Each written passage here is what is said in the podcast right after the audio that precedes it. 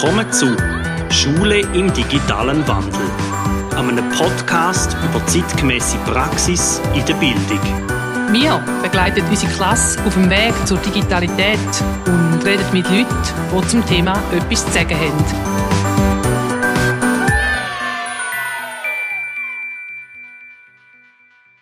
Herzlich willkommen zu einer neuen Folge von Schule im digitalen Wandel. Mir gegenüber sitzt Barbara, die nicht so recht weiß, um was es geht. Ich mhm. bin der Reto. Barbara, heute geht es um Lernlandkarten. Was weißt du von Lernlandkarten? Ähm, ich habe selber noch nie damit geschafft. Sind wir aber in den verschiedenen Ausbildungen, die ich bis jetzt schon gemacht habe, immer mal wieder ähm, äh, verkommen. Und ich finde es einen sehr spannenden Ansatz. Ähm, Lernlandkarte, mein Verständnis davon ist, dass man den Lernweg, wo man geht, dass man den visualisiert und auch im Laufe der Zeit entwirft? Ich mal versucht, die zwei Sätze zu definieren. Eine Lernlandkarte ist eine strukturierte, selber gestaltete, analoge oder, oder digitale Darstellung über ein Thema oder eine Kenntnis oder eine Fertigkeit, die man hat. Sie bildet nicht nur das Wissen ab, sondern Kompetenzfelder und verknüpft das Ganze mit Gewichtungen. Und dann eine Landkarte sagt ja irgendeinen Weg auf oder so, oder? Ja, ich versuche ich versuch mal rasch aufzugleisen, damit wir uns daran herkommen. Weil es ist ja eigentlich sehr ein visuelles Instrument. Darum versuche ich es über innere Bilder, wo wir, wo wir schon ein bisschen wissen, um was es geht, daran mhm. zu nehmen. Mhm. Fangen wir an mit dem Mindmap. Ein Mindmap, da kennen wir, das ist ein zentraler Begriff, den wir in die Mitte tun. Dann tun wir da wie eine Sonne gegen raus ausstrahlen in Unterthemen und dann hat es dort so Untersonne, wo man wieder raus tut. Mhm. Meistens geht es um assoziierte Sachen, um Vorwissen aktivieren oder um äh, ein Thema so grob mal abzulichten. Aber eher unstrukturiert. Also schon mit der Struktur, wohl. aber äh, schon... Eher assoziativ. Ja, genau. Zum Beispiel ja. zum Thema Säugetier. So, ja. Dann fängst du da Säugetier, dann tust du mal die Hasenartigen und Nagetier und bei den Nagetieren tust du dann unterscheiden zwischen dem Biber und dem Murmeltier und so weiter. Mhm. Mhm. Wenn man jetzt einen Schritt weiter geht, könnte man ja ein Cluster daraus machen. Ein Cluster ist ähnlich wie ein Mindmap, aber man hat nicht einfach einen zentralen Begriff. Ich kenne das vor allem aus dem kreativen Schreiben. Mhm. Dass du zum Beispiel so eher so ein bisschen gruppenmäßig unterwegs bist, also dass du die Figuren mal aufdingselst mit so ein paar Eigenschaften, wo du das so ein bisschen machst, dann so ein bisschen Ort, und untereinander kannst du die aber schon miteinander verbinden. Das heisst, es geht nicht von zentral raus, sondern mhm. es sind Verbindungen untereinander. Das ist, was ich gemeint damit nicht so strukturiert, weil der Begriff im Mindmap ganz links kann ja mit dem Begriff ganz rechts sehr viel zu tun haben, aber die Verbindung ist wenig Hat aber in der Literatur wirklich zwei verschiedene ja. Begriffe. Ja, ja. Mhm. Jetzt, wenn du das Cluster nochmal weiter denkst, also wenn du dir jetzt da vorstellst, dass da Mindmap untereinander noch irgendwie so verbunden ist, ja. das Cluster, kann man ja da auch noch Gewichtungen machen. Dann geht es mhm. Richtung Concept Map, also dass man sich überlegt, welche Schwerpunkte setze ich jetzt, dass man mhm. die Farbe Farblich zum Beispiel noch hervorhebt ja. mhm. oder, oder dass man gewisse Wege dicker macht, wo man einzeichnet. Und der Lernlandkarte geht dann quasi nochmal eins weiter. Ja. Eine Lernlandkarte ist dann quasi wie ein Concept Map, Cluster Mind Map, wo man zum Beispiel das Thema Astronomie, das ich mit den Kindern gemacht habe, das als Beispiel zu nehmen, man fängt mal mit einem Begriff an, dann tut man das so clustermäßig verbinden und raus, tut dann aber ganze Gedankengänge drin. Man macht mhm. die Wege und die Strassen voneinander breiter. Man tut auch gewisse Sachen grafisch verarbeiten, also man tut das weiterentwickeln durch Bild, durch Grafik, durch, durch Wiederholungen, die auch drin sind. Also zum Beispiel, dass man immer sein Kind hat jetzt zum Beispiel äh, Planeten im, in der Lernlandkarte gemacht, in dieser Sternkarte, und hat dann die Planeten aufgeschnitten und immer den inneren Aufbau miteinander verglichen und hat dann auf der Seite noch eine Tabelle gemacht. Also dass das Ganze mehr Möglichkeiten gibt, wie jetzt nur Begriffe draufkommen. Ja. Oder? Mhm. Es geht eigentlich darum, zum, zum Wissen, eine Erkenntnis oder eine Kompetenz oder eine Fertigkeit, die du hast, oder auch wenn du zum Beispiel einen Film geschaut hast und das dann verarbeitest, kann man auch machen, tut man das Ganze bewerten, verwerten, abbilden und darstellen. Ja. Mhm. Jetzt mache ich gerne mal zwei Beispiele aus unserer Klasse, wie wir das gerade gemacht haben. Der eine Schüler von mir, der hat wirklich das Ganze verbunden. Es sieht mehr aus wie ein Cluster mit einem Bildchen und es ist einfach ein großes Netz ineinander drin, oder? Mhm. Dann die andere Schülerin, die es gemacht hat, ist aber da noch weitergegangen. Die hat, die hat angefangen, die, die verschiedenen Wege, also der Cluster, die Lernplankarte dann schon als Sterne anzuordnen. Das heißt, jede, jede Bewertung hat sie als Stern gemacht und die Sterne sind unterschiedlich groß und auch die Wege zwischen den Verbindungen unterschiedlich groß. Zum Beispiel ähm, ist eine Aufteilung Mond Also da geht es nur um Monde und dann geht es aber auch um Planeten nebendran. Und das ist dann aber untereinander wieder verbunden, ganz und dann auch Sternentypen. Und das hat er alles irgendwie miteinander verflochten, wo man dann schon so Planeten gefunden hat und so. Das ist dann relativ kompliziert geworden. Und mit ihm bin ich sogar noch einen Schritt, mit ihr bin ich sogar noch einen Schritt weiter gegangen, dass ich wie gesagt habe, hey, du könntest doch jetzt Gedankengänge drauf tun, damit es nicht einfach so bei dieser ja. Clusterform bleibt. Zum Beispiel ähm, das Kind ist relativ stark im Zusammenhang erkennen. Dann habe ich gesagt, was haben denn Sonnenflecken mit dem Polarlicht zu tun? Mhm. Das ist dann recherchieren und hat dann gemerkt, ah, man kann auch neue Erkenntnisse da drin tun, nicht einfach nur das, was ich schon weiß. Mhm. Mhm. Von den Sonnenflecken gibt es dann die, die Sonneneruptionen ja. zum Teil, wo je mehr Sonnenflecken sind, sind Sonneneruptionen. Das geht dann mit dem Sonnenwind irgendwie zu der Erde, das trifft irgendwie auf das Magnetfeld mhm. von der Erde mhm. und generiert dann dort an der Polo irgendwie die, die Polarlichter. Letztens war es im Sentis oben auch gesehen. Ja, genau. Und der Gedankengang ist zum Beispiel auch drauf. Mhm, oder hat zum Beispiel festgestellt... Aber ah, hat sie dann noch ergänzt. Ja. Oder hat zum Beispiel auch festgestellt, der, der Gedanke, dass ich mega wunzig bin in dem ganzen Geflecht, das ich jetzt hier aufgezeichnet habe, schon. Also hat zuerst sich selber gezeichnet, dann die Schweiz, dann, dann der Planet Erde, dann Milchstraße, wo wir sind und so, das kennt man schon. Aber, ja. aber auch da ist eingebaut worden und quasi der Hintergrund von der ganzen Sternkarte ist dann das Universum.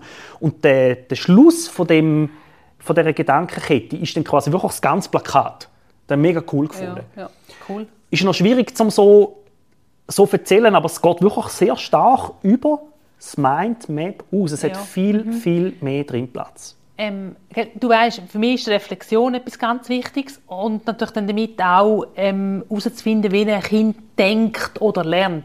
Hast du das Gefühl, das Mädchen hat etwas gelernt über sich und ihr Lernen, äh, respektive dann auch über das Thema, wie man da hergegangen ist? Beide Kinder. Ich möchte vielleicht gerne mal sagen, wenn ich den Aufbau gemacht habe von diesen Lernlandkarten,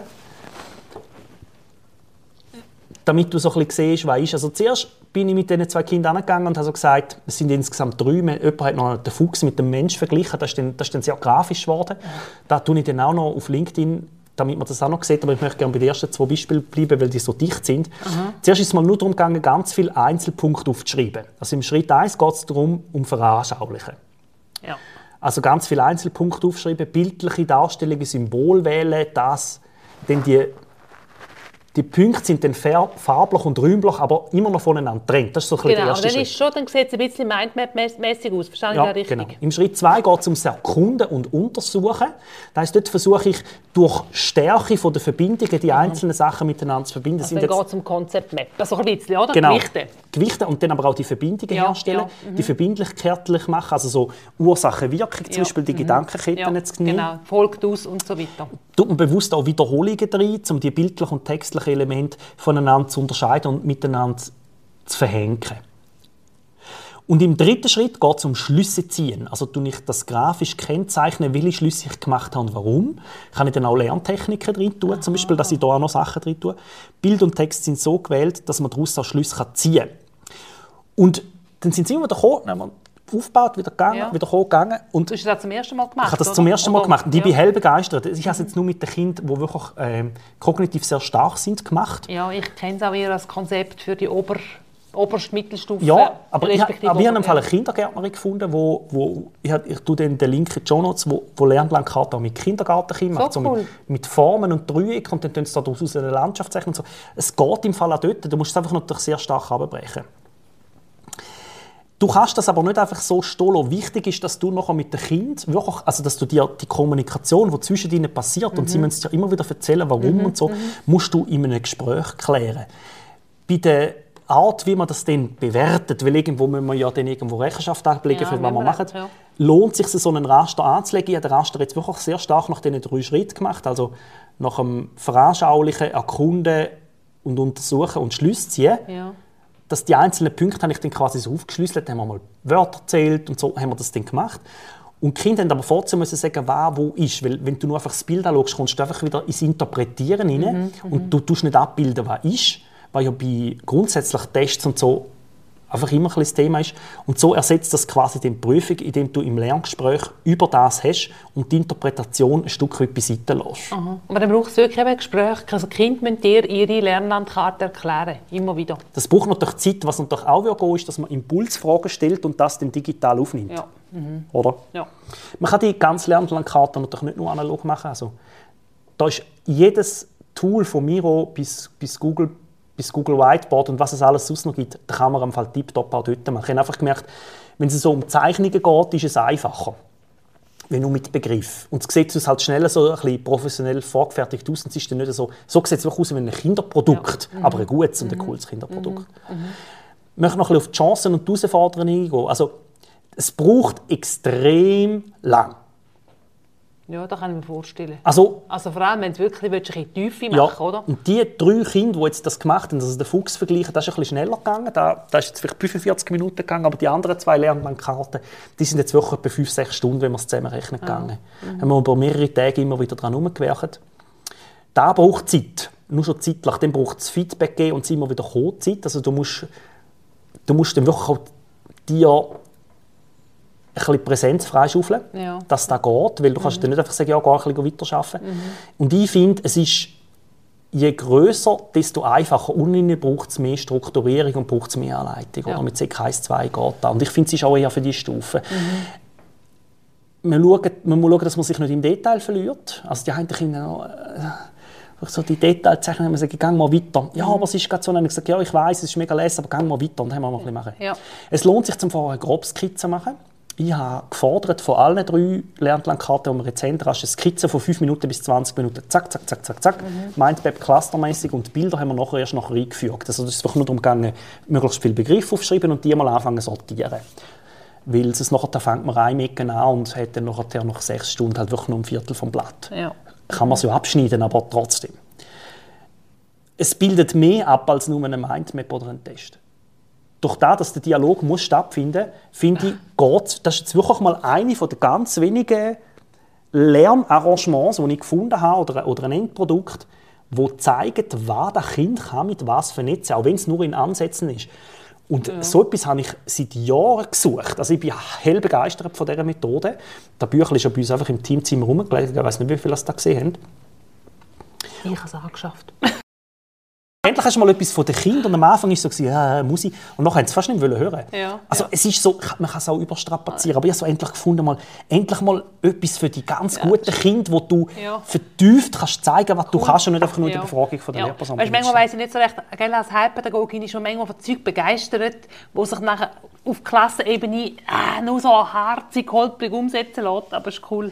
Also man kann natürlich das Pferd auch von hinten aufzäumen. Also ich habe schon gesehen, äh, die Anleitung habe ich auch habe ich auch in den Shownotes drin, wo eine Lehrperson quasi die Lernlandschaft für Kinder macht.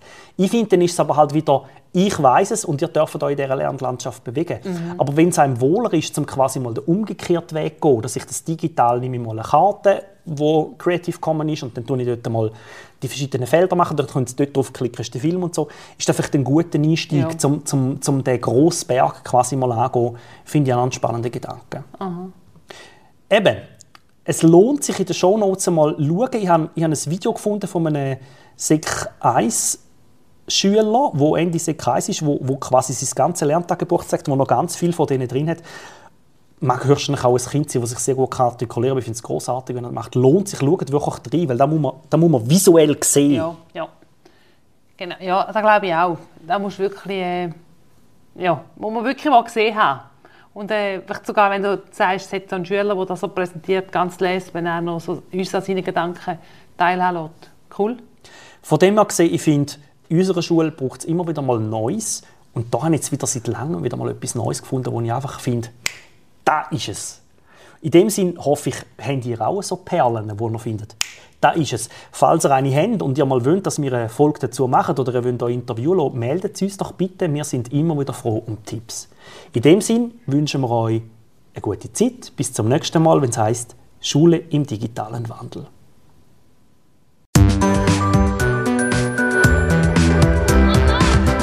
Habt ihr Anregungen, Lob, Kritik oder ihr möchtet einmal von uns ein Thema behandelt haben, das bis jetzt in einer Episode noch nicht vorgekommen ist, dann schreibt uns ein E-Mail.